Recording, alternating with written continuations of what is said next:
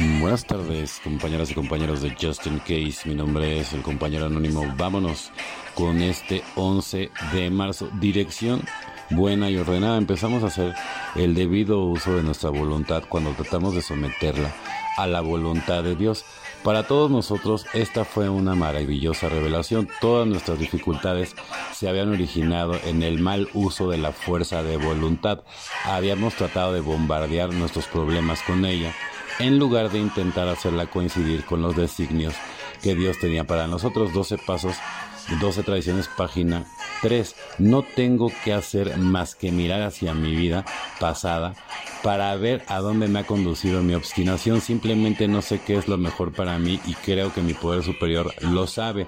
Dios no me ha fallado nunca, pero muy a menudo me he fallado a mí mismo. Valerme de mi obstinación en cualquier situación tiene normalmente el mismo resultado que tratar de forzar la pieza del rompecabezas que no corresponde al agotamiento y a la frustración. El tercer paso abre la puerta al resto del programa. Cuando pido a Dios que me guíe, yo sé que sea cual sea el resultado será el mejor posible, que las cosas son exactamente como deben ser, incluso si son lo que yo deseo o espero. Dios hace por mí lo que yo no puedo hacer por mí mismo. Si le dejo que Él lo haga, evidentemente, ¿no? Entonces, no tienes que hacer más que mirar hacia tu vida pasada, ¿no? Y cómo, cómo, eras en, el pasado, ¿no?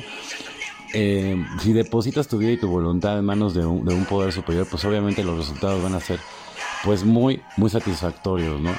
Para poder hacer eso hay que ponchar el ego, ¿no? Porque habemos muchos que al inicio, pues, ni siquiera creemos en, en el poder superior, ¿no? Entonces, para ponchar el ego, para poder hacer muchas cosas, pues tienes que seguir obviamente pues todo el, programa, porque si no, si no lo haces, este, pues te puedes atorar, ¿no? Y, sobre todo si eres de las personas, como ya estaba diciendo yo en un grupo ahorita que, que, le, entré, que se llama 75 Challenge, les estaba diciendo que la competencia no es contra entre ellos, es contra ti, o sea, con, contra ti mismo, no es como el programa, ¿no? Si tú, si tú nada más estás tratando de buscar aprobación de terceros, ¿no? O sea, como para sentirte bien, es lo peor que puedes hacer, ¿no? O sea, ese es el, ese es como un, un retroceso, ¿no? Entonces, es importante, ¿sí? Que veas por ti, que veas por tu propia recuperación, no, no por quedar bien con nadie, es por quedar bien contigo mismo. Y ojalá en ese proceso encuentres a Dios, ¿no? Por ejemplo, sanar el alma es perdonar a aquel que te causó daño, es dejar de hablar mal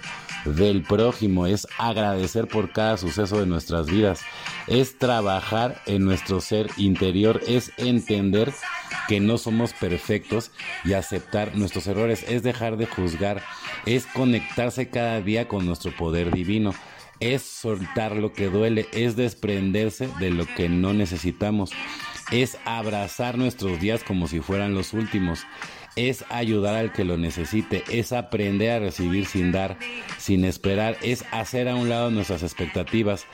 Sanar el alma es un proceso de liberación y aceptación, es un proceso de evolución y conciencia. Sanar el alma se hace a través de pequeños actos en nuestra vida que no requieren más que nuestra aceptación y amor propio, sanando. El universo no se equivoca. Así es, compañeros y compañeros. Es una bonita reflexión.